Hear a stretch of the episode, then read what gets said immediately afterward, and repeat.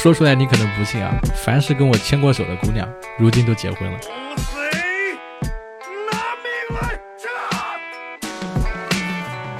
Hello，Hello，各位活捉八师傅的听众朋友，你们好，我是八师傅八匹马。今天这期节目呢，想跟大家聊的是即兴表演。哎，这个选题我想做很久了，因为我一直想去看一场即兴表演，就不知道国内的这个即兴表演是不是我理解的即兴表演。那么，索性我就叫来一位朋友啊，想聊这个选题，应该是两年前就想聊了，但是他一直没有时间。最近他离职了，我有时间了。我们来有请二田。嗯，Hello，大家好，我是二田，目前是一名自由职业者的记者，然后编导，然后同时也在做即兴表演，然后有时候也会做一些广告策划，反正就是做的事情还蛮多的。然后这次很开心跟大家聊这个话题。我觉得就很奇怪，刚刚我没开场之前，你你的声音不是这样子的，怎么一来这个声音这么甜美？是吗？对，我是。我有假面可以调整，呃，这个是即兴表演带来的吗？也也不是吧，就是突然调整了一个工作状态。没事，我们就随便聊呗。嗯，是，哎，我我就是你还记得我们是什么时候认识的吗？就其实我对这个东西很模糊，但我记得我在北京跟你见过一面。哦，那我记得呀，就是那个时候我还在上大学，然后。那个我不知道是从哪里知道了一个 A P P，我的妈呀，这也太古早了！就是那个 A P P 叫啊，不不，别说别说别别说那个，好的好的，别说那个。然后你你就说好，然后就知道了一个 A P P，然后它是怎么怎么讲的，就有点像社群 A P P，然后也有点像豆瓣的那种，就是一个很混合的 A P P。然后我不知道怎么，反正就是在里面发动态的时候认识了你。然后我们是那个时候认识，然后后面就加了微信，然后很长时间就是点赞之交。我的印象是这样的，嗯，对我大概就知道这儿。然后我我我我还有一个印象是，你那个时候的在那个 A P P 上的头像好像是一个手，嗯啊，就很长时间都是一个手。然后这个是我的视觉的一个印象，然后别的就。就是后来，然后你来北京，然后我们见过一次面。那个时候我其实是研究生毕业的第一份工作，然后做的很痛苦。然后好像你走了没多长时间我就离职了，因为那份工作我本来就做了三个月的时间，好像嗯。然后后来后面就是嗯，我怎么一直就就是网上联系嘛，嗯。你记得版本是什么？我怎么？我记得版本明明是你跟我说你在米味传媒，然后那个遇到了一些问题，然后想找我唠唠嗑，然后我们就聊聊了聊天，说你在那个是是是那个不是奇葩说是什么节目来着？月下。但其实那时候我已经离开了，但是只不过是就是那时候我已经离开了月下，那个毕业了，然后做了第一份正式的工作，因为我在月下是实习了半年，然后。我忘了怎样，就是聊到了我当时在月下的一段经历，然后那个时候就怎么讲比较愤青吧，所以就聊了那个。但其实那时候我已经离开了，然后在当时一个公司的肯德基还是麦当劳，我记不清了。你的你你的跨度有点大。对，然后然后我还记得我那天大概是穿了一个红色的风衣，我也不知道我为什么记得这个，然后。戴了眼镜，然后你是工作来的，然后后面还聊了一些，就是要我转影视策划会怎么办的一些话题，大概就聊了这些。嗯，我我印象里面就是你找我聊了聊你关关关于工作上的一些问题，然后我们好像具体聊了一下怎么做短视频的问题，然后又聊了关于剧本的问题，然后还聊了要写小说的事儿，反正就是文艺青年该聊的东西好像都聊了，反正大概聊了蛮久的。啊，我我比较好奇的是，你你后面是，呃，怎么接触到这个即兴表演的？就是怎么突然之间，就是当我再跟你联系的时候，你已经成为了一个即兴表演的演员，好像还是在国内蛮早期的。也不是不是，就是，国内即兴的有很多老师，其实是他做了。七八年、十年的也有，然后只是说相对而言，这个东西现在还比较小众。然后我接触即兴这个也挺有意思的，就是因为呃，我当时在月下的时候，不是在米味嘛，然后呃，米味里面有当时认识的一个朋友叫阿球，因为那个时候阿球也还在米味上班。然后他当时在米味做一个内测的短剧，就是他和他几个朋友拍了一个，嗯，搞笑的，也不像情景短视频，反正他就是有剧情的，更更倾向于喜剧短剧的那种。然后有内测，然后慢慢就认识了。然后认识了之后，后来我就离开了。嗯，我们在线下吃过几次饭。然后，嗯，当时刚好是一九年，对，应该是一九年。他在做就是一个厂牌叫闹即兴，就是大家有人看过一年一度喜剧大赛的话，里面出现了阿球这个人，然后后面也会有就是呃署名的这个厂牌写着就是闹即兴这个创作指导，然后包括。做一些喜剧支持，然后他在做这个，其实我就知道了有这么一种形式，因为一般像表演啊，或者是什么身有关身心灵的这种工作坊，在国内其实都会有那种体体验式的课程嘛，然后就去体验过体验课。然后接触过很短的一段时间，就算我我知道这个事情了，然后大家在一个小的社群里，但是因为后面因为你知道可能就是传媒啊、广告或者是影视这种都很忙，所以我又上班的时候就等于把这个事情搁下了好长一段时间。然后等我再回来学这个，可能都是一年一年之后的一年还是多长时间之后了。我刚才还真的特意想了一下，但是时间有点模糊，反正就是隔了好一段时间再回来上。就去他那个厂牌上课，然后这个厂牌大概是，呃，我这里面的课大概是从 A 班、B 班，就是越往后是是层级越，你可以理解成层级越高吧，就从 A 班一直上到了 E 班。哎，你你说这个我就有点好奇了，这个即兴表演课教什么内容啊？这个 A 班 B 班他怎么来来判断你升级？我的妈呀，这就很惭愧，因为太久之前学的很基础的东西了。我我我试图讲一下吧，就是可能 A 班就是带你入门，然后带你了解即兴的基础的原则，就比如说 Yes and，然后它嗯，Yes and 其实是呃可以理解成全世界即兴唯一通用的法则。这个唯一通用的法则也是我另另一个就是即兴的朋友，也是老师他讲的。因为其实国内有也有很多人会和国外不同的老师学，然后大家会有不同的偏向，但是唯一基础的这个原则就叫英文的 yes and，中文翻译过来叫是的，而且，因为比如说我们两个演员在台上开始一场戏，那假如我今天说。呃，假如我们俩现在是呃一对姐妹在逛街，然后我可能就会说：“哎呀，小丽呀，今天我们来的这个商场，嗯，真好看。”我随便举一个例子，然后你就会说：“是的，是的，而且这个商场里面有我最想买的一件裙子。”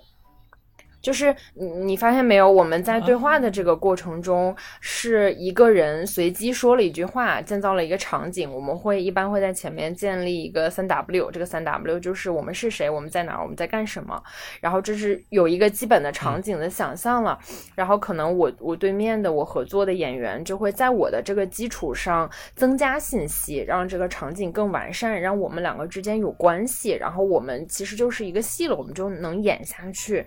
那。那你可能也听到了，在构建这个戏的过程中，这个是的，而且起到的作用就是一个，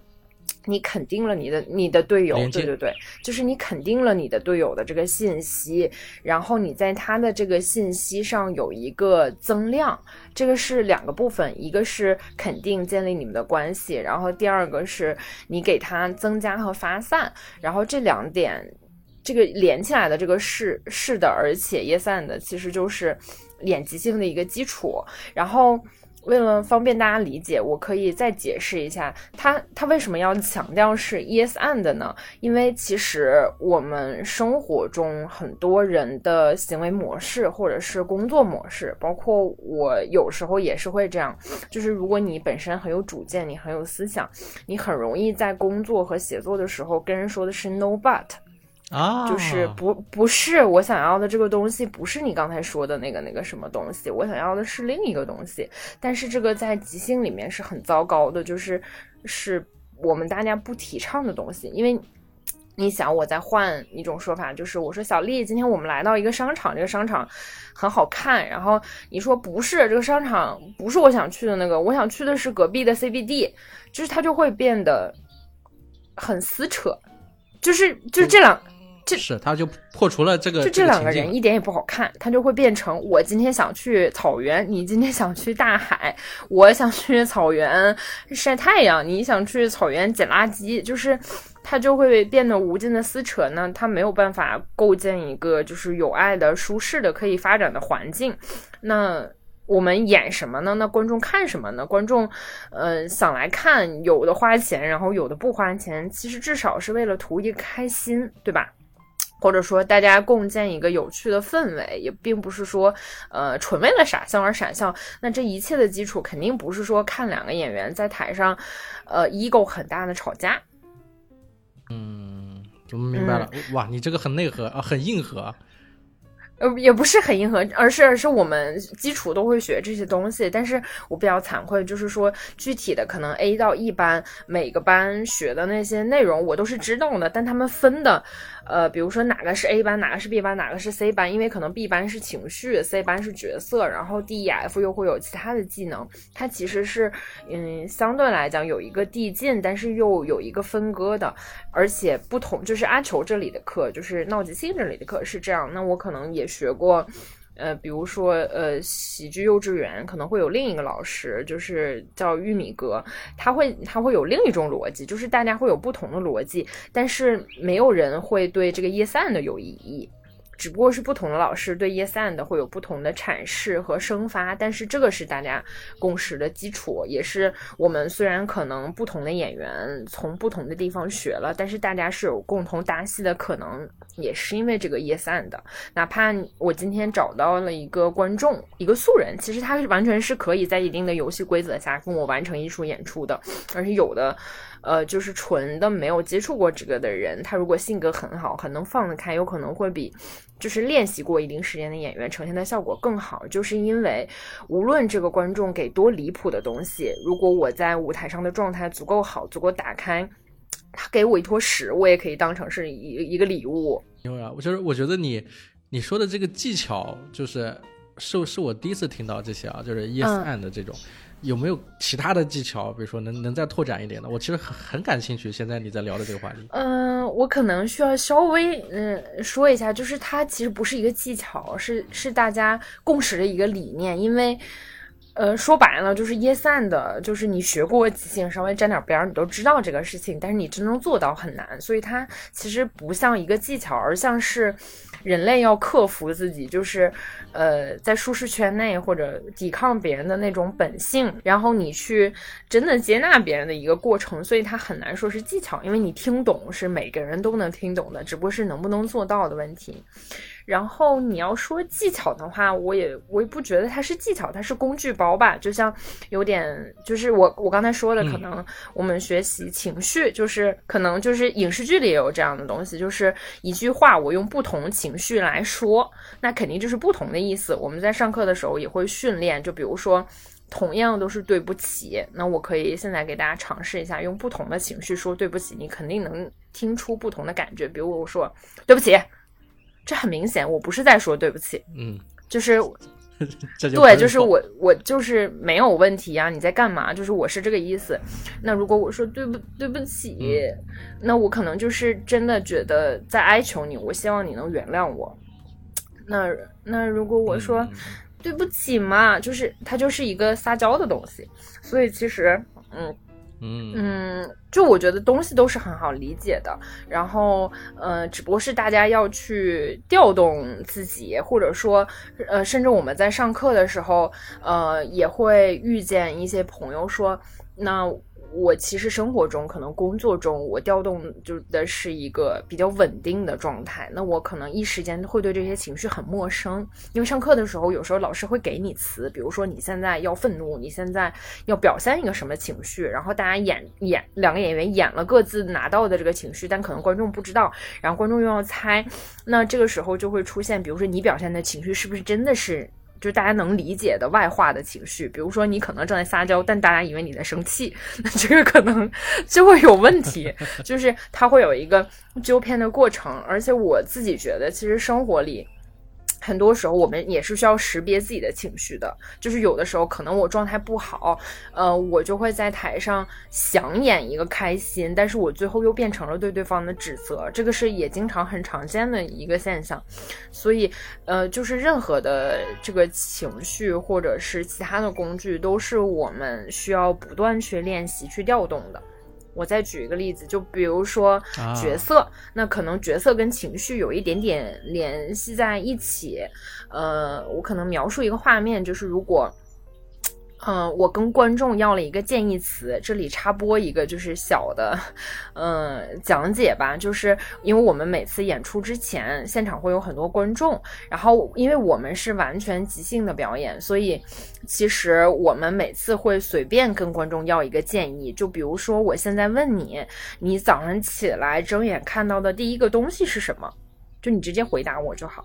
对，就是他不需要思考，就什么都行。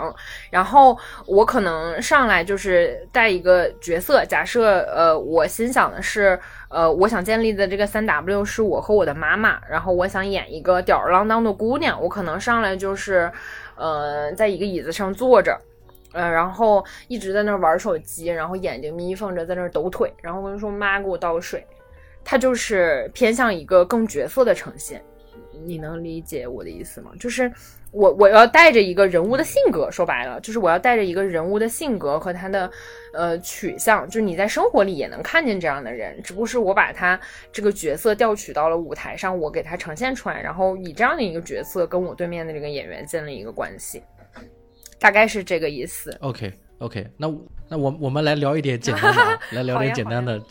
照照顾一下听众朋友啊，就包括巴师傅自己也是一样，就是。我其实没有没有看过即兴表演啊，但是我只是在一些这个国外的演看到有这种桥段，呃，我我想问的就是说，能不能简单跟大家说一说，就是这个即兴表演，这个或者说即兴喜剧啊，它它是一个什么样子的形式？因为我看到的那些桥段里面，它跟观众是有互动的，包括你刚刚聊到说，这个让观众给一个词，睁眼看见的是什么东西，这个是不是都是整个表演里面需要的一些互动啊，一些东西？嗯，呃，那我接着刚才的讲，其实就是，呃，即兴表演在国内现在会有几种形式吧，就是我刚才说了体验坊，但是其实体验坊和工作坊可能不算是一个表演，因为大家是一个。有点类似于就是不油腻团建的一种方式，或者是大家打开自己认知这个东西的一个方式。那如果是表演的话，其实就是有一个观演关系的嘛，就是我来表演，然后观众来观观看。那这个情况下，我们会有两种形式，一种叫短片的即兴游戏，一种叫长篇的即兴。长篇即兴也会有一些格式，那在这些格式下大家演，但是，呃，通过这个名字大家就能看出来，短篇游戏可能是篇幅更短，在比如说一般都在十分钟之内，就是有三分钟的，有五到六分钟的，或者是八分钟的都可能。然后，嗯，大家有一些。比较欢快的氛围就把这个东西结束了。我举一个例子，就是我们可能，呃，最开始接触短片游戏的话，会有一个游戏叫剪纸条，也叫飞鸽传书。那可能现场就是我会跟观众要一些网络的流流行语，或者是流行的歌词，或者是他们想说的话，呃，记忆深刻的话，就比如说，呃，我真的会谢，就观众很喜欢给网络用语，或者是什么。那个孤勇者的台词就是什么，或者是，或者是，呃，什么我谢谢你，什么因为有你，什么就是温暖了四季这种东西。然后这个时候，对，然后，然后或者我跟他们说，就是如果你今天跟你老板说话，你最想跟他说的是，然后台下观众就会说滚，然后我就会把双 Q 什么谢谢你，因为有你温暖了四季。滚这些东西写在纸条上，然后我把它折起来，然后散落到地上。那如果这个时候演的演员是我其他两个队友，就是他们是不知道我要了这些台词的。嗯，这其实他们知道也没关系，但一般情况下是他们不知道这个台词，然后他们就会呃从场外跑回来，然后我就会给他们要一个建议，就比如说，呃，你你随便给我的一个词是盘子，然后他们就会借由像我用手机那样随便，就是可能他是生生产盘子的人，他可能是用盘子在做饭，或者是他把盘子摔了，这种都行，他随随机开场一场戏，如果他是警察和小偷的关系。嗯，他他就会演，但是他会在演的过程中随机捡起一个纸条，就是假如说他上一句话跟警察说的是“警察同志，我错了”，然后警察同志这个时候捡起一个纸条念开栓 Q，他就会直接把这个呃纸条当成台词念出来，然后这个两两个演员要去合理化为什么栓 Q 这个台词在这里出现了，因为很显然刚才是一个可能求饶和这个逮捕的关系，那。这个呃，警察说栓 Q 代表了他的情绪，或者是代表了，嗯，他要把它拴起来，就也有一些很离谱的原因，都都可以。但是，呃，演员要不断面对这个。然后我举的这个例子是为了跟大家说明，就是短片游戏其实它会有一定的规则，那这个规则其实是对演员的一种保护，就是演员可可以。你说的这个让我想到一个国内的综艺啊。汪海洋当时写过那个编剧嘛，就是叫什么《喜乐街》是吧？哦，好像早些年《喜乐街》采取过类似的形式，因为喜对，就是就是一点，就是它会有类似的，但不会完全一样，因为很多游戏说实话是会借鉴国外的。是是，但是你说的刚刚的这个片段让我想到的那个，就是有一个人在边上练练这个旁白，然后演员会通过那个旁白即兴表演，是吧？是有点这个意思吧？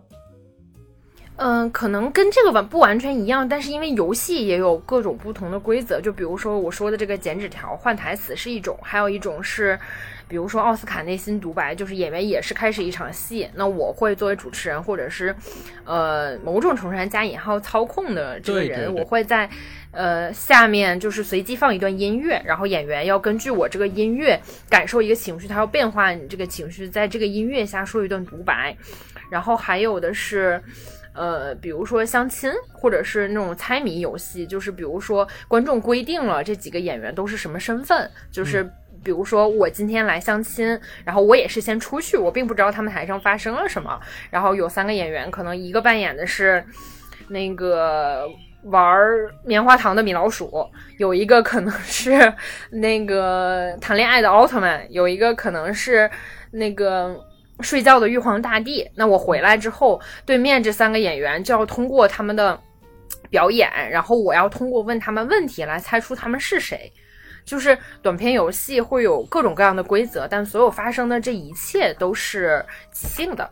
然后长篇的话，其实就是对演员的要求会更高，因为演员就可能没有这些规则的支撑。然后要一个建议之后，队友之间建立关系，就一直在演。如果演的最好的情景下，其实可能一个二三十分钟的长篇的即兴，最厉害的国内外的演员的话，他是可以真的像影视剧那样有一个回环的结构的。就是可能大家切换了不同的场景，但最后真的，比如说前面可能。我我们是一对担忧的夫妻，我们在担忧我们的孩子，有可能最后演到最后，就是你会你会发现，哦，这个孩子是为什么被爸妈担忧了？他的选择就是会有很多前后的映照和我们编剧无法想象的那种呃回应。它不是 callback，但但其实你可以理解成 callback，它会有很多联系，就是它就会变成一个很神奇的大家一起共同创造的这样一个场景，它就。没有那么多玩乐的性质，但是也会很好笑，有很多，嗯，大家灵光一现的点，最后呈现出这么一个一个一个市场的一个演绎，大概是这样。你你说的这个要建议是指有个主持人跟观众去提前做一些互动跟热场吗？呃，一般比如说我们一场演出会有一个主的主持人，就是他会跟大家热身，比如说让观众都站起来，我们一起做，呃，左手在上，右手在下的这种拍手，或者是呃抓旁边人的手指，会让整个氛围热起来。然后他会跟大家介绍，因为有很多人没有看过即兴，他会跟大家介绍即兴是什么，然后呃我们的演出形式是什么样。然后，但是如果涉及到一一个大演出里面如果有几个团队的话，其实是团队自己的人来介绍短游戏的规则和要短的建议。就比如说，我可能呃是一个游戏的演员，我同时也会要这个建议。基本上就是在我开场前随时要的，这个也不会跟任何人商量，就是我会随时，我也不会准备这些词，就我就会说，可能你们疫情之后出去的。想去的第一个地方，然后很多人就会说三里屯酒吧，然后什么新马泰，就是新疆，就会，就是他会随便说，然后我们会用当场听到的声音最大的第一个第一个词来作为开场建议。因为一般就不会太挑，就是基本上给啥就是啥。那除非有一些观众有一些加引号的恶趣味，他会特别爱给一些屎尿屁的东西，就是厕所或者是屎，就是 粑粑这种东西。就是有时候我们会用，然后有时候可能是巧妙的用。但有时候我们就会问：那如果你在厕所做一个特别文雅的事情，这个事情是什么？或者是你一个文雅的礼物，这个是什么？你就通过即兴的方式又给它转换过去了。就是并不是说我我我我我一定。就是这个东西是固定的，那他可能就会说，我在用叉子，那可能我就把厕所这个东西就转化成了叉子。那那就是北京现在像这种演出多吗？就是在哪些地方可以去看呢？比如讲，如果我想去看你你们的这个表演的话，要到哪里去？哦。呃，一个是就是像我刚才说的，呃，阿球那里闹即兴，他会有有这样的举举办比赛，或者是大家互相玩的演出，每周都有。然后还有一个是，就是我所在的团队叫没完没了。然后有的时候，呃，我们会去参加单立人喜剧旗下有一个喜剧厂牌叫牙花子。牙花子就是我们听，就是就是我们身体的那个牙花子，然后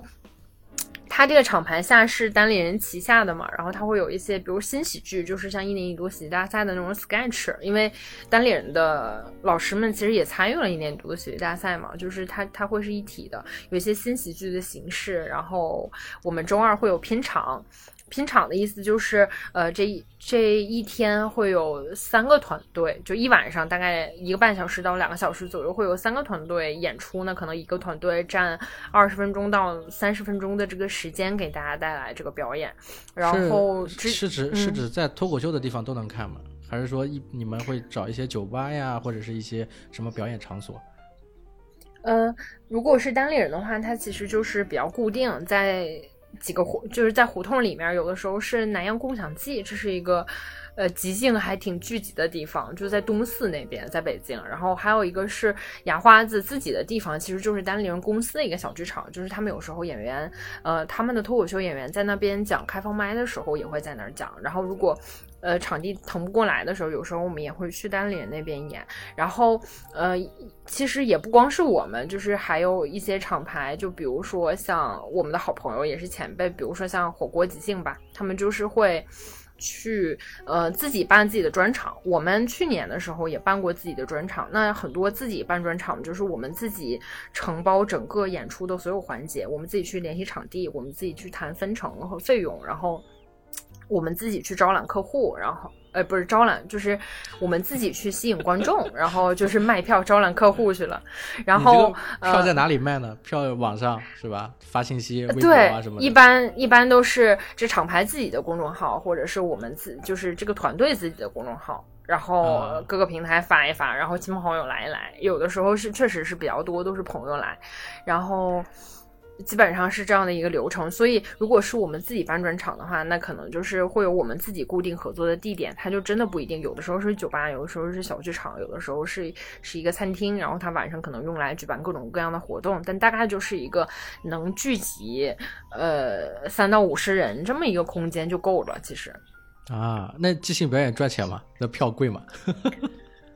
其实不贵，真的不贵。不，我自己感觉是不怎么赚钱的，因为可能因为我我觉得我正式的演即兴或者是投入即兴时间其实是一年多。然后，嗯，那肯定跟老胖们没法比。比如说，我说的朋友阿球，他可能就是全职在用即兴这件事情养活自己，养活自己的员工。然后他也会去，比如说参加一年一度喜剧大赛或类似的综艺，去做创作指导，然后提一些意见，然后接一些和各个平台的活动。他当然是以这个为全职，因为他做了做了很长的时间，嗯。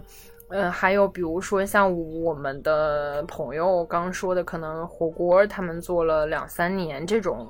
也是在以这个为全职。然后，但是可能全职的过程中，会有一些前辈或老师们需要去接洽企业培训这样的活动，或者是去大的那种节日，比如说姜思达办过一个 POA，他那个。破瓦里面其实会有各种各样不同的艺术形式和集市嘛，这种集市上可能就是呃即即兴演员会去接工作坊，那可能就是用这种方式去赚钱。那这个工作坊就是面向素人，带大家了解即兴，带大家玩耍，然后演员也会自己举办这样的工作坊，然后相对来讲。企业培训确实能赚一部分钱，因为据我所知，就是如果，嗯，即兴的演员给比较大的公司，甚至会有 BAT 这样的公司去做整体的团建，甚至是领导层的，就是解放天性的这种活动的话，赚的还是蛮多的。但其实线下演出一场最贵也也就两百块钱了吧？我觉得最贵最贵也就这样了。那一晚上如果撑死满打满算算一百个观众。他，你你也可以算出来这个钱是多少，而且一个团队要自己 cover 演出场地的费用，有的时候，呃，其实剩不下什么，而且大家自己就是这几个人会分嘛。那如果是四个演员，可能几千块钱就是四四个演员分，而且像我们这样的小团队，可能一一晚上如果能一个人赚到几百，就算非常非常好了。但是。因为举办一个专场或者是举办演出，其实很耗费心力的。所以，如果一个月能办两三次专场，已经算密度非常非常高了。但是分到你手上，可能也就几百块，还不够来回车费。对，所以基本上大家也不会就指望这个赚钱，因为有的时候可能演完大家就去吃火锅了。像我们团队就是第一次演专场的时候是去年的十月份吧，就我们自己办的，就没在任何厂牌下面自己联系，然后写写公写写公众号啊，然后大家一起张罗张罗，这种来了五十人什么的，基本上当天晚上就去吃海底捞的钱嘛，然后。对，然后大家基本上就是一个算是爱好吧，你也可以把它算成是副业，也可以算是爱好。嗯啊，OK，那能给能给我们聊聊，就是说在你参加这些演出的时候，或者说在你接触即兴表演的时候，有哪些有趣的事情，呃，就是让你印象深刻的吗？或者说，呃，即兴表演给你的生活带来一些什么样子的影响，让你这么喜欢这个东西？嗯，我明白。嗯，其实我自己感觉我的历程不知道算不算典型，因为本身我是因为朋友所以了解的这个事情。然后我可能天然的一个性格就是会对很多事情好奇，就是我会觉得，哎，这挺好玩的，我去尝试一下是是是怎么回事儿。这种这种情况在我生活里很常见，所以我最开始其实也是以这样一个心态去参加即兴的。嗯，就其实都玩也不是玩票，就是玩儿。就最开始你就是想去玩儿，嗯，因为呃，虽然说课程有有一定的费用，其实即兴课程不算很便宜吧。相对来讲，如果你参加两天的全天的课程，可能要花两千到三千，甚至到四千的一个费用，就不是特别便宜。我自己感觉啊，对于很多人来讲，可能它是一个还比较大的支出。但是因为你，嗯，我自己是一个比较外向的人，然后。因为你你在里面接触新的信息或者是新的能量和人去交互的这个过程，我自己觉得还是挺可贵的。嗯，因为你很喜欢体验房的那种感觉。对，但但因为体验坊可能就是浅尝辄止嘛，就是你，你如果不真的去学这个课程，或者真的投入表演，你对他的理解，或者是你身上的技能，可能永远只是那一点点。所以，因为对事情有一个深度的好奇，所以就慢慢走到了这儿。然后我其实感觉说。嗯，即兴能给人带来，其实不仅是给我带来的，就是像我们，我最开始跟你说的，就是叶散的这个东西，它会某种程度上改变你的思维方式。嗯，它不是说一下突然的改变，而是说它潜移默化的让你接真的去接纳别人。就好像我说，如果今天我对面的一个人他没有表演经验，他在台上真的漏了我了，这个时候也要求我去 yes and 他。就他如果，比如说我，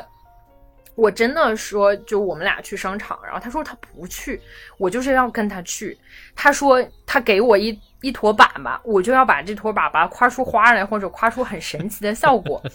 嗯，就是就是这个东西是在生活里几乎很难出现的，因为我们工作里大家都知道，就是在。就是都在 argue，都在争取彼此自个，就我争取各自的利益，而且大家会有的时候没有那么放下戒备心。但是我自己感觉，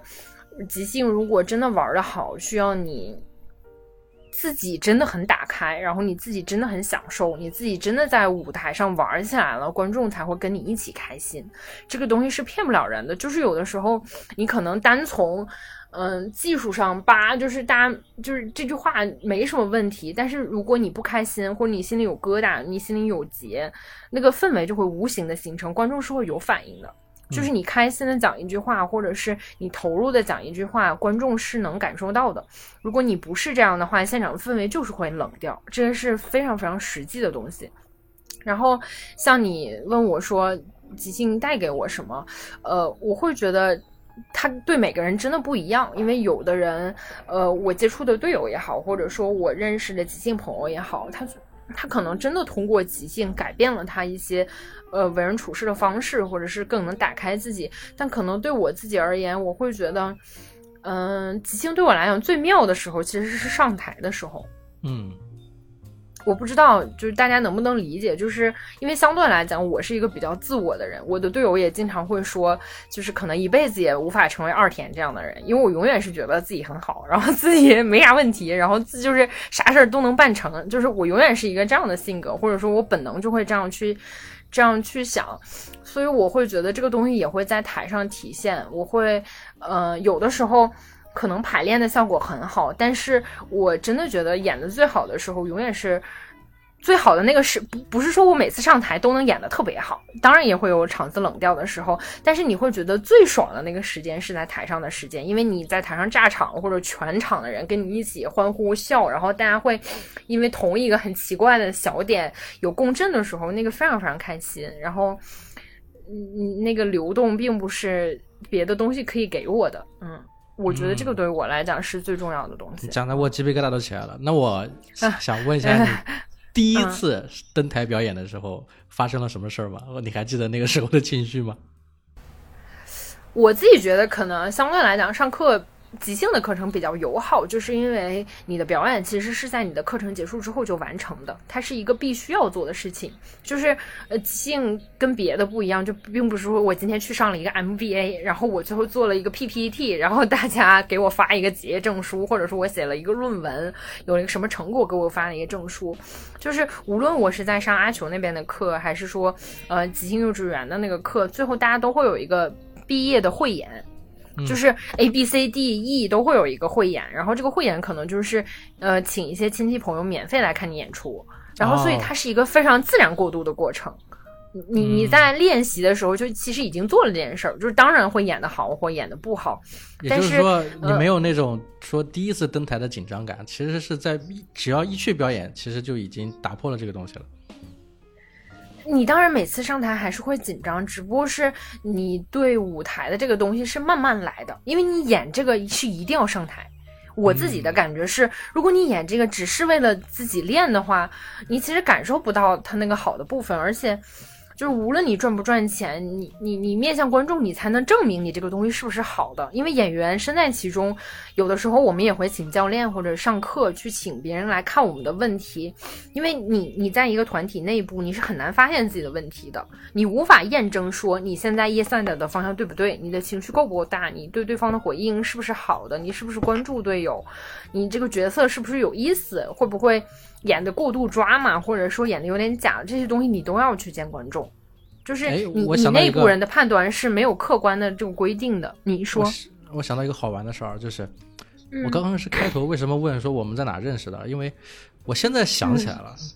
我刚跟你认识的时候，先是在网上，就是那个时候我看你的朋友圈发的一些比较甜美的照片，你又叫二甜是吧？我一直以为你是一个软软糯糯的女孩子，结果跟你一聊天，发现你是一个性格很强的女孩子。包括咱们这个聊天，这个听众也能听得出来，就是你没变过，哦就是你你的性格一直没变过，就特别要强、特别坚强那种性格。哦哦，跟你的跟你的外形完全是两两两个感觉，所以你你上台也好，在台上坚持自我也好，放大了你的情绪、你的性格也好，我觉得这都是没有问题的，都是 OK 的。那我想问的是，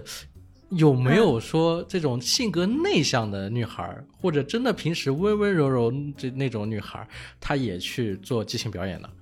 就适不适合这种人呢？嗯，我我自己觉得就是，可能开朗或者内向，他嗯做即兴打开的程度，或者是需要做的改变，确实有一点点不同。但是我也有朋友是那种，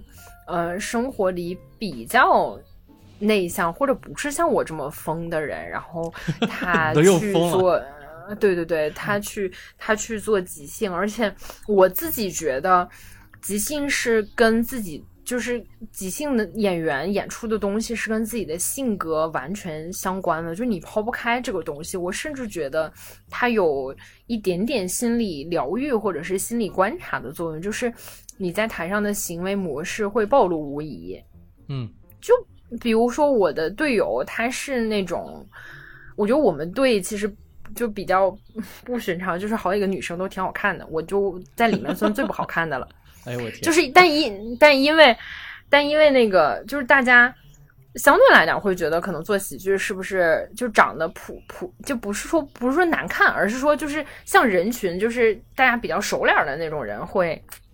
会好一点，但其实我们我们队大家都好几个女生，我的队友都很好看。然后她是生活里就生活里和舞台上都很会很会撒娇的人，但是每个人都有他性格不同的那一面。他他同时又有一颗，比如说呃，有的人会有一颗脆弱敏感的心，有的人会有一颗圣母心，就是他他这些角色都会融入。里面，因为我在台上，我也不会只演一个强悍的女女强人，就我有时候经也会演撒娇的，或者是无理取闹的人，就是这个你会把自己性格的不同面相放到舞台上，只不过是确实每个人会有自己安全区的角色，就是如果今天我状态不好，或者是场子状态不好。那我我可能没有办法那么那么打开的时候，我会有一个安全的口袋里的角色。可能有的人的角色就是撒娇是他的最终保护的那个角色，有的人是就是那个本命绝招。对对对对对，会会他会他会觉得更安全。但我我自己的感觉是，就没有什么是就对的，或者是一定在即兴里是好的，只是说大家慢慢一个团队磨合成一个共识的东西，或者说你们之间能相处的舒服，这个舒服也能传递给观众就好。所以我并不觉得内向是一个就是完全不能做即兴的一个特质，我并不这么觉得。嗯，那即兴表演现在在国内有流派吗？就是说不同的流派的打法或什么？这个是不是很严肃的话题？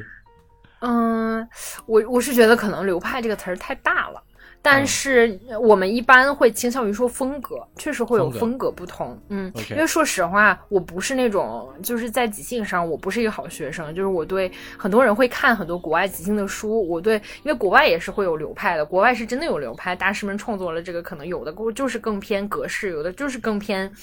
影影视，然后就就它会不一样，但我自己倾向于。嗯，用风格来描述，就是我周围接触的这些老师们，或者是我们自己的风格。就比如说有呃，因为喜剧嘛，就是看过一年一度喜剧大赛，可能也知道，就是一般有的时候喜剧会出现直人和怪人，就是嗯嗯、我随便举个例子，就可能呃，我妈妈是一个随时随地喜欢模仿港星的人。他当然在生生活里是是存在的，就是当然会有一个人非常非常喜欢港星，但是如果他随时随地都模仿港星，这个稍微有一点抓马和超出了正常我们行为的范畴，那他可能在这场戏就是一个怪人。我可能就作为一个直人，我就会吐槽他，或者是我又哄他，又又安慰他，但是同时观众能知道我这个人是个正常人，我知道我妈妈模仿港星很奇怪。但是我并不是去榨着他，我是说共同跟他构建，甚至把他带到他可以模仿港星的地方。但是我会表现出我是一个正常人。那那我用这个举例是来想告诉大家，就是有的人可能他就更多的会去演怪人，他脑洞就很大，就是他会把一个东西无限的推到极致，就是他可能会从那个那个，比如说可能上来演员的动作只是挠了下腿。或者是他真的痒，上场的时候就是挠了一下，然后我作为队友可能就会说，那个，哎，挠啥呢你？那挠我说挠啥呢你？这个东西它就被命名了，它被命名，它就可能会变成我们玩的一个 game，就是玩的一个游戏点。这个人可能就会变成一紧张就挠腿，或者是喜欢在任何场合挠挠自己这儿，挠挠自己那儿，就是长得有点像猴的这么一个人，就他可能会变成这个演员的一个角色。那有的人就就倾向于这个，那有的可能相对团队的风格就会更偏向，嗯，剧情，并不是我们推剧情，就是即兴里还挺挺忌讳，就是说你会控制去编剧，因为控制去编剧一切，就是你只能决定你自己说什么，不能决定对方说什么，但是依然我们可以有一场戏是相对来讲大家都比较正常。或者是奇怪的程度没那么高，然后大家演一个很有意思的场景，比如说我们今天去到那个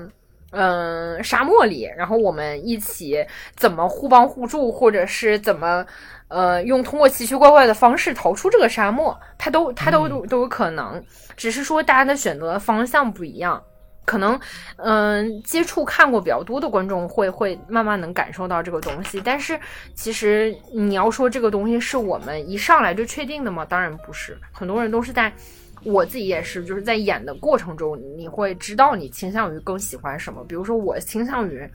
更喜欢现实一点的东西，我倾向于演生活中会出现的人，然后就是如果让我演一个仙侠，或者是。让我演一个动物园儿，我可能没那么擅长，但有的人就很擅长演这种东西。但是也并不是说我完全演不了那种东西，它只是一个概率和我心理倾向的东西，就会这个风格会在，嗯，你练习演出这个无形中实现。而且就是有的你的风格就自然会找到和你一样的。人或者说跟你合适搭档的人，所以你你会对有一个团队有一个整体的印象，或对于这个演员有一个印象，但你你你可能从观众的角度很难一下说出，哎，这个人是为什么演成了这样？你只会觉得观众的角度只会觉得，哦，他好笑，他不好笑，或者是他可爱，他不可爱。嗯，哎，那你都说到你这个团队了，能跟我们聊聊你这个团队是怎么起来的？哎呦我的妈呀，团队其实就是，嗯。团队其实就是我们先说你你这个团队的名字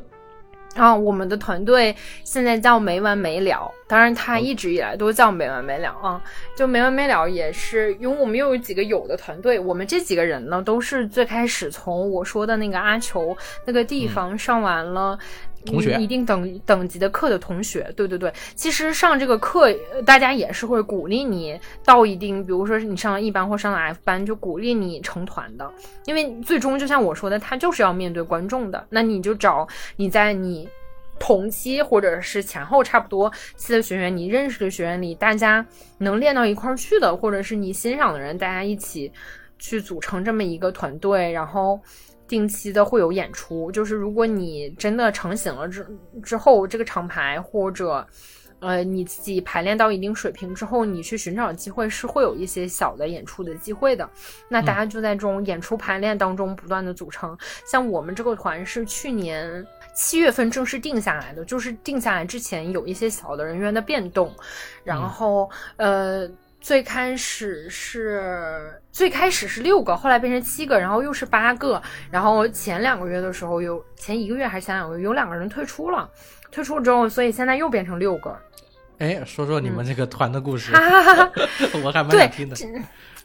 就是呃，因为可能除了我，其他人。就没办法在这里说话，大家对大他们也没有直观的印象，但你就可以理解成大家玩的很好。但是我这个团里每个团里都会有不同性格的人，比如说我是这样一个直言直语的人，可能我们是在第一次对外的专场演出的时候，大家才真的公开讨论了我的性格，就是我在我们团里是一个相对来讲就比较特殊的一个例子，就是我真的是一个。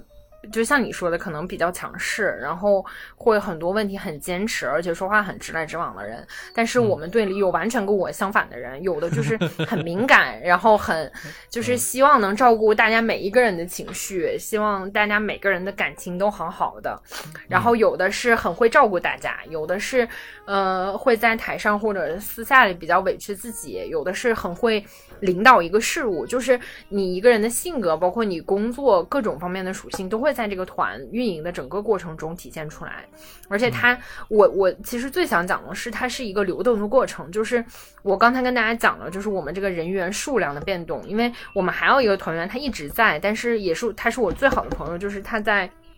他现在在杭州，就是我们团成立没多久，他就去杭州了。但他依然在我们这个团里，就是会有很多这样的变动。你不可能说因为一个团，或者说一个没有那么支撑大家经济基础的这么一个东西，去绑架每个人的个人选择。而且，呃，我们团相对来讲，大家都比较有工作，就都上班。可能我不上班，但是我有的时候也会很忙。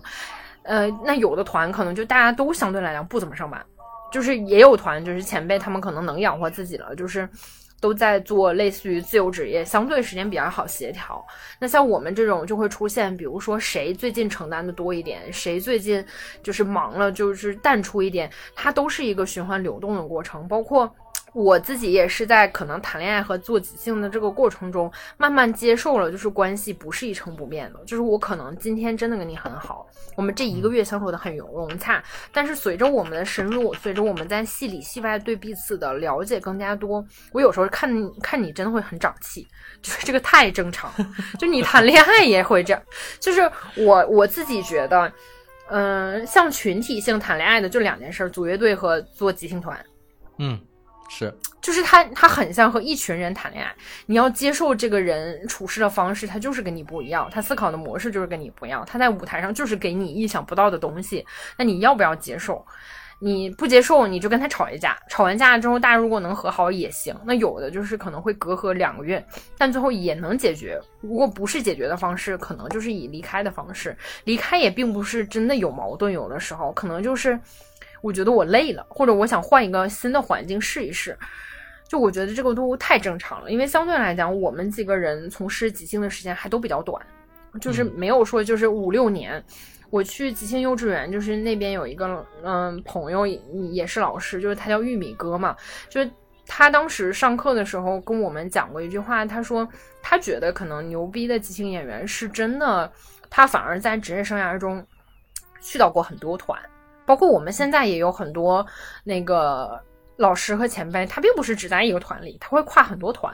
就是他会跟不同的人形成不同的这样一个即兴的氛围，因为每个团都会有每个团的风格。你如果是一个水一样的演员，你可能就会能在不同的团里体验不同的，有的可能就偏 drama 一点，然后有的就偏向剧情写实一点，然后有的有的疯一点，有的细腻一点，有的更情绪，有更角色这个。你你能体验更多不同的东西，但是虽就是虽然这个分离的过程和大家磨合这个过程是很痛苦的，但是你确实能通过这个东西理解你自己，理解别人，然后也通过这个事情理解就是关系本身是一个什么样的东西。嗯，就昨天我还在跟我的队友说，就是即兴太难了，就是当你觉得你有很多的技术的时候，你还是会不断的面临各种各样的问题。因为你你跟这个人的交往不会停，你们的演出不会停。就我举一个昨天昨天的例子，就是，嗯，我我就跟大家表达，我说我希望在这个团队里有话直说，就是如果我今天演的哪里不开心了，我就想表达。然后我这种人就是表达完了我就没事儿了，但是大家也会就是给我反馈说，你上次表达什么什么就伤害我了。然后我就哦，我说啊，我说我不知道呀，就是，就他就是很人跟人相处的本质。我说啊，我不知道啊，我对不起，我就会解释我的心路历程。我说我可能并不是那个意思，或者说我今后说的时候注意。那我我们就会我就会想跟大家探讨出一个我们要不要表达自己的不开心，我们要不要表达问题？那我们表达问题表达到一个什么尺度？我们表达完之后是不是要还表扬一下对方？就是 因为你这个东西在往前走，所以它这种小的问题会不不停的存在。嗯，所以我会觉得这个挺挺挺神奇的。嗯，是，就是说你刚刚在聊的，基本上都是你们团员之间相处的故事。嗯那你们你们现在比如说一个月能表演一到两场吗？呃，会会会，就是呃有，因为如果是小表演拼场的话，其实就是厂牌和主办方他把这个场子都搭好了，售票或者宣传这种东西都不需要我们来做。那可能呃一个月演有时候会一个月演四次，说白了，一周演一次就是很高的频率了。我自己感觉，尤其我们不是全职的话，然后有的时候一一个月一两次、两三次也有。嗯，基本上就是以周为单位，大家去排练。我们希望能保证的就是每周大家都排练，如果不能每周都排练，至少也是每周都见面。啊，就是嗯，对，会不就不排练，他也可以培养感情，就是会有各种各样的方式能维系这个团的运转。哎，那我们再聊个聊个比较比较重的话题啊，就是嗯你觉得即兴表演目前在国内有出路吗？或者你觉得它跟脱口秀相比的话，它它的未来发展怎么样？哎呦，我的天呐！我的天呐问到我认知之外的事情了。就我只能说我个人的吧，我自己感觉，呃它其实真的比脱口秀更难，在国内的生存处境真的会更难，因为我跟可能。嗯，阿球跟玉米哥都聊过，因为我也是就是做编导出身嘛，我们嗯经常会觉得说，无论是脱口秀也好，无论是线下的 sketch 演出，还是说即兴来讲，就是很多表演形式它真的很依赖于剧场。就是嗯你剧，就像我刚才说的，剧场的那种美妙的氛围，可能如果我用一个摄像机拍下来，它真的会变味儿。就是我我我昨天晚上回来之后，虽然很晚了，去看了新一期脱口秀大会，我的一个感觉就是，呃，我感觉有的地方会能感觉出剪辑。是因为有的笑点我会觉得它突兀了，或者说我可能感觉到，因为前面改改变了一个小小的，可能是一两秒的剪辑的节奏，那这个笑点就错位了。是，就是就是你你你拍摄节目演即兴也是这样。就我举一个例子，一年一度喜剧大赛里面其实有两位老师，就他们可能就是我们只是打过照面，他并不知道我叫什么或者我是谁，就有王子和五六七。呃，这位老师可能冠潮老师也是即兴演员，他们都是拿大顶的，他们这个团已经成立十一年了，就是。但是，其实，在这个节目第一季的时候，很多即兴演员都去尝试了，那最终没有留下来，有各种各样方面的原因。一是因为，其实即兴的门槛并不是说要求你是专业表演科班出身的，嗯。然后，呃，那可能一年一度喜剧大赛项目最终出来的蒋龙、张弛，他们都是学表演出身的。那可能编剧写完了本子，即兴演员呈现的真的肢体和舞台情绪的这个表现力，确实不一定会有专业的演员强，这个是肯定的。然后另一方面，嗯、就是即兴依赖于线下，以及它会有一个互动，但是呃，电视上就是像我说的，不一定能呈现这个互动，而且。我相对来讲，我觉得，呃，就是观众还是怎么讲呢？我觉得国内的观众现在，因为我们的脱口秀也好，各种喜剧发展的水平来好，他没有认知到那个层面。我并不是说挑观众不好，而是说我们现在发展到这个阶段，就是很多观众来，无论是看即兴喜剧还是看各种各样，他的诉求就是笑，他不会。因为演员，说实话，有时候演员的审美会跟观众不完全一样，或者说演员也会互相评判，就有一种文人相轻，说这个团这风格我不喜欢。因为即兴里面也有那种团，就是我很膈应，就是很受不了，看见他就想 K 他那种，就是他会很，我自己的感觉就是走下三下三滥的那种段子，就是。就是会经常讲一些黄段子，那我们团可能就很不喜欢，但是那样的团真的也会有受众。嗯，或者说真的隔着，就是隔着你的那种，它真的会有受众，甚至有可能会比我们这种更有受众。那，嗯呃，那如果相对来讲，我们所谓的就是那所谓我们这种更深度的内容，或者它不是为了笑而笑的内容，嗯，它真的不一定会生存的很好。而且，我觉我觉得即兴就是本身它很多很多东西就是要跟观众一起完成的，就是要观众也打开，就是要观众打开，就是。我们主持人经常在主持的时候会开玩笑，当然也是真的，就会说今天我们演的不好，你也有责任啊，就是鼓励观众给我们鼓掌或给我们鼓励，因为演员会越越演的越热，他就演的越好。是，就是要有那个氛围在对对对对对，所以你你要很包容，你你你会很鼓励，所以就这个东西，一是我们本身接触的就晚，相对比脱口秀更晚，然后它又很难普及，很难上节目。所以我会觉得他他确实就是很难，而且说白了就是大多数人还不赚钱嘛。嗯嗯嗯，而且观众还在培养阶段，大家还不太清楚什么是即兴表演。对呀，而且而且我觉得就是嗯，就像我刚才跟你说的，因为有这个团队磨合，所以我会觉得它比脱口秀更难的地方就是它更偏心心理。脱口秀只要一个人。对对对，这个要很多人，因为说白了，我自己觉得。这也是大家共识吧，就是控制是在即兴里很不好的一个事情，因为它本身是一个很 free、很自由的事情。我并不知道我拿到手机这个东西最终会演到哪儿，就有的很疯的时候，你会演到外太空，然后你你这几个人就是会演很多你自己都想不到的很离谱的事情。这个东西都不是通过预期来调整的，但是我自己觉得可能。脱口秀还是还是挺靠你那个文本的结构和你真的铺陈的那个东西的。那你说到这个，我鸡皮疙瘩又起来了。也就是说，每一场即兴表演其实都不一样。对对对对对，就是是吧？就是我买同一张票，我喜欢你们这个团，我每次去看，哪怕是同一个主题，你们演的东西都是完全不同的。对对对，所以这是不可复制的。就是除了你录像，你可以复盘演员的表演之外。就是每一场即兴表演都是独一无二的，这个我就觉得是他很有魅力的地方。嗯，啊，OK，行，那咱们节目聊的差不多了。二田最近有没有听什么歌疏解一下你这个压力啊？给给大家介绍一下。好，因为我最近就是比较忙，其实相对听歌没有那么多。然后我想到最近可能最打动我的一首歌，就是也是我那个我用这个。主题录过一个播客，就是我前一两个月看了一个韩剧，叫《二十五二十一》，不知道你听过没有？我知道，有人跟我讲过，说是跟击剑有关的那个故事，是吧？对对对对对，它是奈飞的一个剧，然后因为这个剧当时争议挺大的，就前面大家磕 CP 磕的很开心，但是它最后是个 bad ending，所以就是后面有一，你知道为什么有人介绍我这个剧吗？因为我有一个前女友就是做击剑，就是击剑运动员。哦哦，但听说这个故事结局不是很好。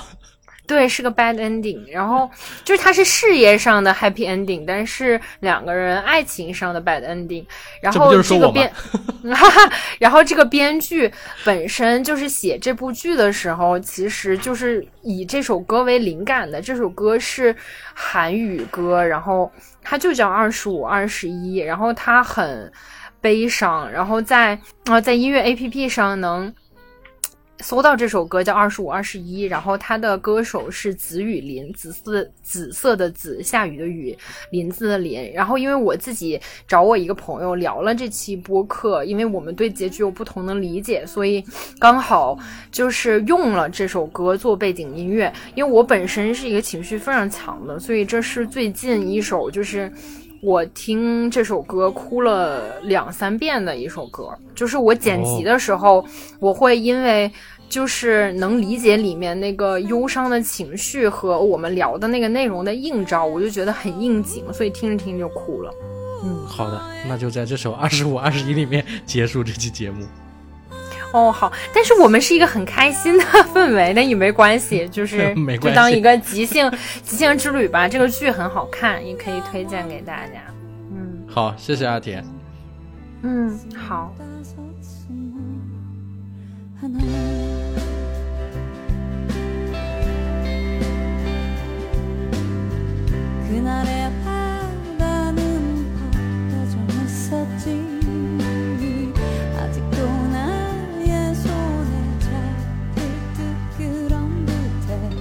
서지는 햇살 속에 너와 내가 있어. 가슴 시리듯